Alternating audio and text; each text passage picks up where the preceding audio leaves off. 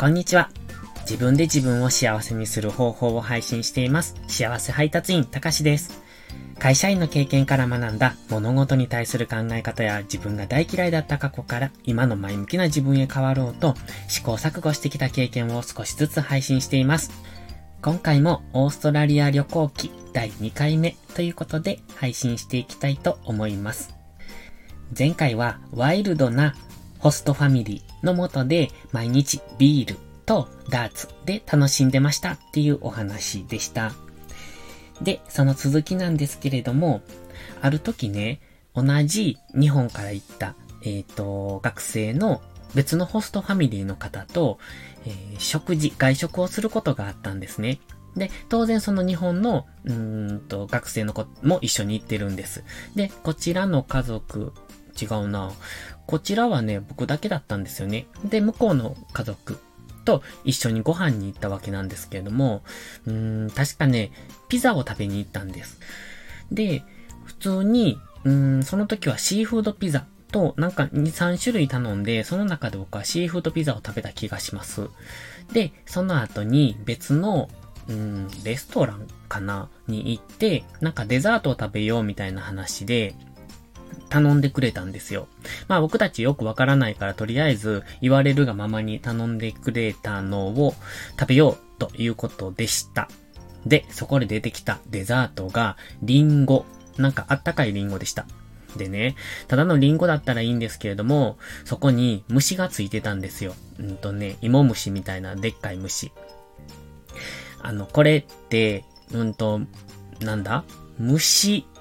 なんですけども、食べられる芋虫なのかな？なんか、あの、いかにもリンゴをかじってますって感じの、うん、添え方がされてたんですよ、虫が。ちょうど虫、あの、えっとね、虫がリンゴに頭を突っ込んでる、そんな図です。その状態で、えっ、ー、と、出てきたんですね。さあどうぞって感じで、なんかね、どうもそのお店の名物っていうのかなみたいな感じで、それを食べられたら、あなたはすごいねって言って表彰をされる、そんな感じのイベントかなでした。で、せっかく出していただいたので、まあ食べられるものなら食べようと思って、芋餅ってどのくらいのサイズだったかな結構それなりに大きかったと思います。5センチぐらいかな。で、まあ、そのままえっと、芋虫が蒸し焼きみたいな状態になってるのか、そんな感じでした。あの、見た感じはね。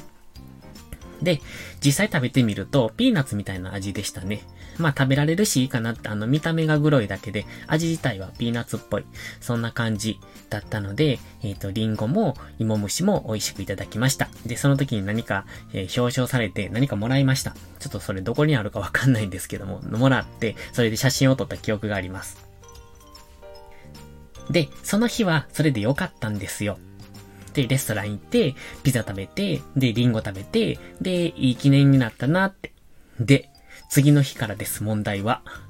えっとね、なんでしょう、これ。あの、僕が、胃腸が弱いだけなのか、何かわかんないんですけど、うん、当たったんですよね そこからのね、すごく下痢がひどくって、これ、えー、何でしたっけ？エジプトに行った時もそうなったんです。またいつかお話ししようと思いますが。で、えー、そこからね、多分2ヶ月間ぐらい下痢が治りませんでした。で、これ、ね、で、次の日からも次の日じゃないの、その日の夜中からも激しかったんですよ。で、あのー、まあ、一応僕もともと胃腸が弱いので、せいろがんとか持って行ってたんですが、もう全然効かないんです。全くもって。で、その、一応、その、ホームステイに行ったんですけど、僕たち一応学校にも通ってて、まあ学校というかそういうなんかボランティア団体みたいな学校なのかなわかんないんですけど、まあいろいろ僕たちが日本から、えっ、ー、と、ホームステイに行ってるので、その間の、えー、お世話をしてくれる、そういう、まあ学校みたいなのがあって、いろいろ体験をさせてもらったんですが、その学校でも、なんかアセロラドリンクみたいなのをもらって、これをいつも飲みなさいみたいに言われて飲んでたんです。まあ全く効かないんですけどね。まあそのアセロラドリンクだったのか薬だったのかよくわかんないんですけど、それを飲みながら、えっ、ー、と、そこからずっと過ごすことになります。ちょうどね、それが向こうに行って2週間目ぐらいだったんですよ。1ヶ月行ってたので、ちょうど半分ですよね。半分終わったところで激しく下痢に襲われまして。で、その次の日、お父さん、あの、ホストファミリーのお父さんが、これじゃないかって言って、新聞を見せてくれたんです。で、新聞には、あのね、貝を開けてる男の人が写ってる写真がありました。これを見て、あの、なんか英語で言うんですよ。これだ、これだって言って。で、でも、なんて言ってるかわかんなかったんで、えって顔をしてたら、ポイズン、ポイズンって言うんです。え、毒ってで、ポイズンって言うから、何の毒だと思って調べたら、ヒ素って書いてたんです。ご存知ですか？ヒ素って。で、ヒ素が、その貝の中に入ってたっていうのが分かったっていう、えー、っと、そういう記事だったんです。だから昨日食べたシーフードピザの、その中にヒ素が入ってたんじゃないかみたいな、そんなことをおっしゃってるんですよ。じゃあ、あの、冗談で言ってるのか本気なのかよくわかんなかったんですが、まあそんなことをおっしゃってました。で、まあ僕が思うに多分水に当たったんだと思うんです。レストランの。でもね、一緒に行った、えっと別の、その同じ学生の子。その子は女の子だったんですが、その子は全然平気だったんです。その、そしてその家族も平気だったんですよ。僕だけが当たったっていう、なんかよくわからへん。まあ、だからヒ素じゃなくって、本当は、うーんと、水に当たって、ただただ胃腸が弱かった日本人っていう、それだけのオチなのかなっていうふうには思ってます。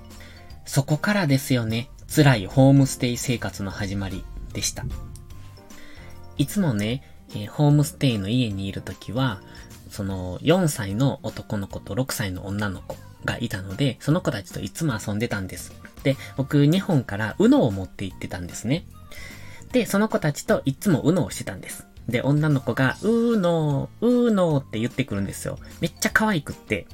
で、毎日毎日 UNO して遊ぶんです。でも、必ずその女の子はチートするんです。チートってあの、なんだ？えっ、ー、と、ズルですよね。で、それを毎回毎回するから、チートしてはいけないよっていつも言うんです。でも、どうしてもズルするから、僕もちょっとね、嫌になってきてたんですよ。毎回毎回ズルするから、その都度、こう言って、こう、なんて言うんだろう。うーんと、してはいけないよっていう、ちゃんとゲームしようよってで、あの、男の子はちゃんと、まあ小さいですけどやってて、その女の子がすぐチートするから、チートして終わっちゃうっていう、そんな感じで ちょっと嫌になってたんですけど、あのー、ちょうどね、その時に体調崩した、あのー、えっ、ー、と、その水に当たった時なんですね。で、だから、気持ち的にもだいぶこう、泣いてたので、余計に嫌になって、その、なんか、勢いで、なん、うん、ホームシックみたいになったんですよね。まあ、ホームシックってなるんだと思ったけど、あの、そんな別にひどいものじゃなかったんですが、帰りたいな、というか、えだって言葉が通じない、うまく通じないし、生活環境も当然日本の方がいいし、あ、そうそう、ご飯もね、やっぱ、なんかすごく、なんていうんかな、日本の食事って美味しいなって思いましたね。ただ、たまたまそのご家庭がそういう料理だったのか、えー、オーストラリアってこんなものなのかわかんなかったんですけども、すごく味付けがね、淡白なんですよ。で、いつもお肉が出てきて、お肉、なんか家にグリルオーブン大きな石窯のオーブンみたいなのがあって、そこでチキンとか焼いてくれたりしてたんで、すごいなって思ったんですけど、その、うんとね、お肉が出てきて、そこにグリーンピースとか、えっ、ー、と、人参みたいなものがこう、切ってあったりとか、それはただただ、えー、多分ね、茹でてあるのか蒸してあるのかみたいな、そんな野菜で、で、味付けはほとんどなし、塩胡椒だけで、多分テーブルに塩胡椒が置かれてて、それをつけて食べてくださいみたいな、そんな感じの、なんとも淡白な食事でした。やっぱ日本の料理って美味しいんだなって思いましたけどね。何の話でしたっけ？あ、そうそう、ホームシックですよね。ホームシックになって、まあ、なって、結構ね、あの、部屋に閉じこもりがちだったんですね。まあ、当然体調も悪かったですし、で、子供たちと接するのもちょっと疲れてきてた頃だったので、自分の部屋に結構閉じこもりがちっていうか、まあ、早くに部屋にこもってしまうみたいなことがちょっとしばらく続いたんですよ。で、まあ多分、ストファミリーの方が心配してくださったんでしょうね。なんかパーティーを開くっていう風になって、で、近所の人たちとかを集めてパーティーしましょうってなったんですね。なので僕もパーティーだから、まあ、え結構大きな音楽をかけてガヤガヤとやってるんですよ。で、やたらとね、みんなテンション高いんですよね。まあ、あちらの人って、すごい基本的にいつもテンション高くっていつも楽しそうにしてるので、あ、そう、いつもの感じかなって思ってたんです。で、あのー、部屋にこもって、その時も部屋にいたのかな。で、そこの部屋から結構すごい爆音で音楽が流れてくるから、隣の部屋から。まあ、隣がすぐリビングだったんですけど、なので、僕もまあ、出ていくじゃないですか。せっかくみんな来てくれてるし、と思って。で、僕も楽しみたいし、と思って行ったんですよ。じゃあね、なんでこんなにテンション高いのかなと思ってたら、で、そこの、お母さんが来てテレビをつけようとするんです。でもテレビをつけようとするんですけど、リモコンの使い方がわからないって言うんですよ。えって思って。で、毎日毎日だってリモコン使ってるやんって思ったんですけど、なのにリモコンが使えないどうやって使うのっていうので、何かがおかしいぞってその時気づいたんですね。で、よくよく見て外に出て行ったらみんなで何か、なんだ、葉巻みたいのを吸ってるんです。で、葉巻？葉巻？うん。何これって言ったら、ドラッグだって言って。何のドラッグかわかんないです。でも、みんなぶっ飛んでるんですよね。だからドラッグだって言って。まあ確かに何かだったんでしょうね。でもなんか、あの時はマリファナマリファナって言ってた気がします。けど、まあ本当かどうかわかんないですよ。で、でもみんなぶっ飛んでるから、まあドラッグには違いなかったんです。で、僕もね、やりたいって言ったんです。その、だって日本じゃそんなの吸えないじゃないですか。だからちょっと経験したいなと思って、やりたいって言ったんですけど、もう最後の一本を吸われた後で残ってなかったんです。まあ残念だったのか、幸運だったのかわかんないですけど、あの時もし吸ってたら日本にちゃんと帰ってこれたのかなって今思うと不安だったなって思いました。まあ結局、それは、えっ、ー、と、みんなぶっ飛んで楽しそうにして終わって、っていう一夜でした。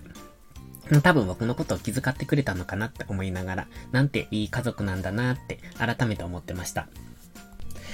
これがカルチャーショック2個目ですね。多分向こうでは普通にされてたんじゃないですか日本では違法かもしれないけど、向こうでは合法だったのかなまあ、違法なものをされてたとも思えないので、しかも、あの、留学生っていうか、来てる中で、そんなことするとも考えられないので、多分合法なんでしょうね。まあ、そんな、えっ、ー、と、楽しい家族と1ヶ月間過ごしてきました。で、もう一つ、カルチャーショックというか、これは、あの地域だけなのか、うーん、どうなのかわかんないんですけど、いつもね、学校までは車で送ってもらってたんですよ。で、えっ、と、まあ、なんせ広いので、車で、うん、どのくらいかな ?2、30分かかったと思うんです。まあ、2、30分って、もう全然走、車が走っていない道を走って2、30分なので、距離的には結構あったと思うんですけど、で、毎朝そこに送ってもらってて、で、そこで行く道がね、いつも交差点があるんですが、交差点がね、十字路じゃないんです。日本の交差点で十字路で信号があるじゃないですか。でもそうじゃなくて、交差点の真ん中にサークル円があって、円というかそのロータリーみたいになってて、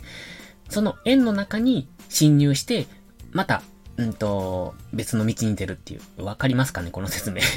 下手くそな説明ですね。えっと、円から道が4本出てるって感じですね。四方に。で、1本の道から入ってきて、円の中に入って、円の中でぐるぐるって回って、で、回ってる途中に別の道に通り抜けていくっていう、そんな感じの交差点だったんです。で、僕が、その、送ってもらってた道は全部そんな交差点だったんですね。全部の交差点がそうなのか、たまたま送ってもらってた道がそうだったのかわかんないんですけど、なぜ信号が全くないんですよ。すべて交差点はロータリー。で、ロータリーは信号がないからそのまま円の中に入って、そこからまた月に出ていくみたいな。すごいなって思って見てました。ちょっと日本では見られない光景だなっていう感じでしたね。だいぶ長くなっちゃいました。こんな感じでしたね。オーストラリア旅行記第2回目。ほぼほぼ義理の話一色でしたけれども、やっぱり基本的に日本人の胃腸って弱いなって そんな結論です。とっても楽しい1ヶ月間でした。いろいろ、うんと経験させてもらって、だいぶ記憶は薄いんですけど、なんか、何でしたっけ？あの、ブーメランを作ったりとか、ホエールウォッチングですかね？うん、船に乗って、うんと、クジラを見に行ったり、クジラ確か見れたと思うんですよ。ちょろっとだけ、尻尾だけ見たりとか、なんかそんな感じのこともいろいろ体験させてもらいました。で、とっても有意義な1ヶ月間。で、えー、っと、英語もね、結構喋ったと思います。まあ、上達したかって言われると微妙なんですけれども、その、ネイティブに触れるいい機会でした。ただ、あちらのね、スラングが広くって、な、なんか、何言ってるかわかんない ですよね。うん。A のことを愛って言うんですよ。だから発音が根本的に違ってて、僕たちはまあ、アメリカ英語とかイギリス英語なんですけど、なんか全然発音が違うから全く何言ってるかわからんような、そんな状態だったんですが、まあそれでも、まあ日数いてるとなかなか理解できるようになったりとかして面白かったです。で、まあ帰ってくるときにね、えっ、ー、と、また今後も国際電話で喋ろうよって言われて、で、あの、お互いに電話かけ合おうねっていう話になったんですよ。で、僕はね、あんまり英語でコミュニケーション取れへんから実、際ちょっとあんまり嫌やったんですけど、まあでも帰ってきたら着いたよっていう電話をしたんです。で、また次向こうからかかってきて、で、こっちから順番にかけてっていう、お互いに掛け合い掛け合いっていう、そんな感じだったんですが、まあ基本的にやっぱ時差もあるじゃないですか。で、時差もあるし、で、えっ、ー、と、まあ時差ってもう2時間ぐらいなのかな？もうちょっとあったかな。で、あと、なんせ英語で喋ってても、コミュニケーションが取りにくくって、もうなんか途中でうやむやになって終わっちゃいましたけど。でも、とっても素敵な体験記でした。また、え、ー、と、次はね、エジプトにいた時のお話でもしたいなって思ってます。それではまた、次回の配信でお会いしましょう。最後までご視聴ありがとうございました。たかしでした。バイバイ。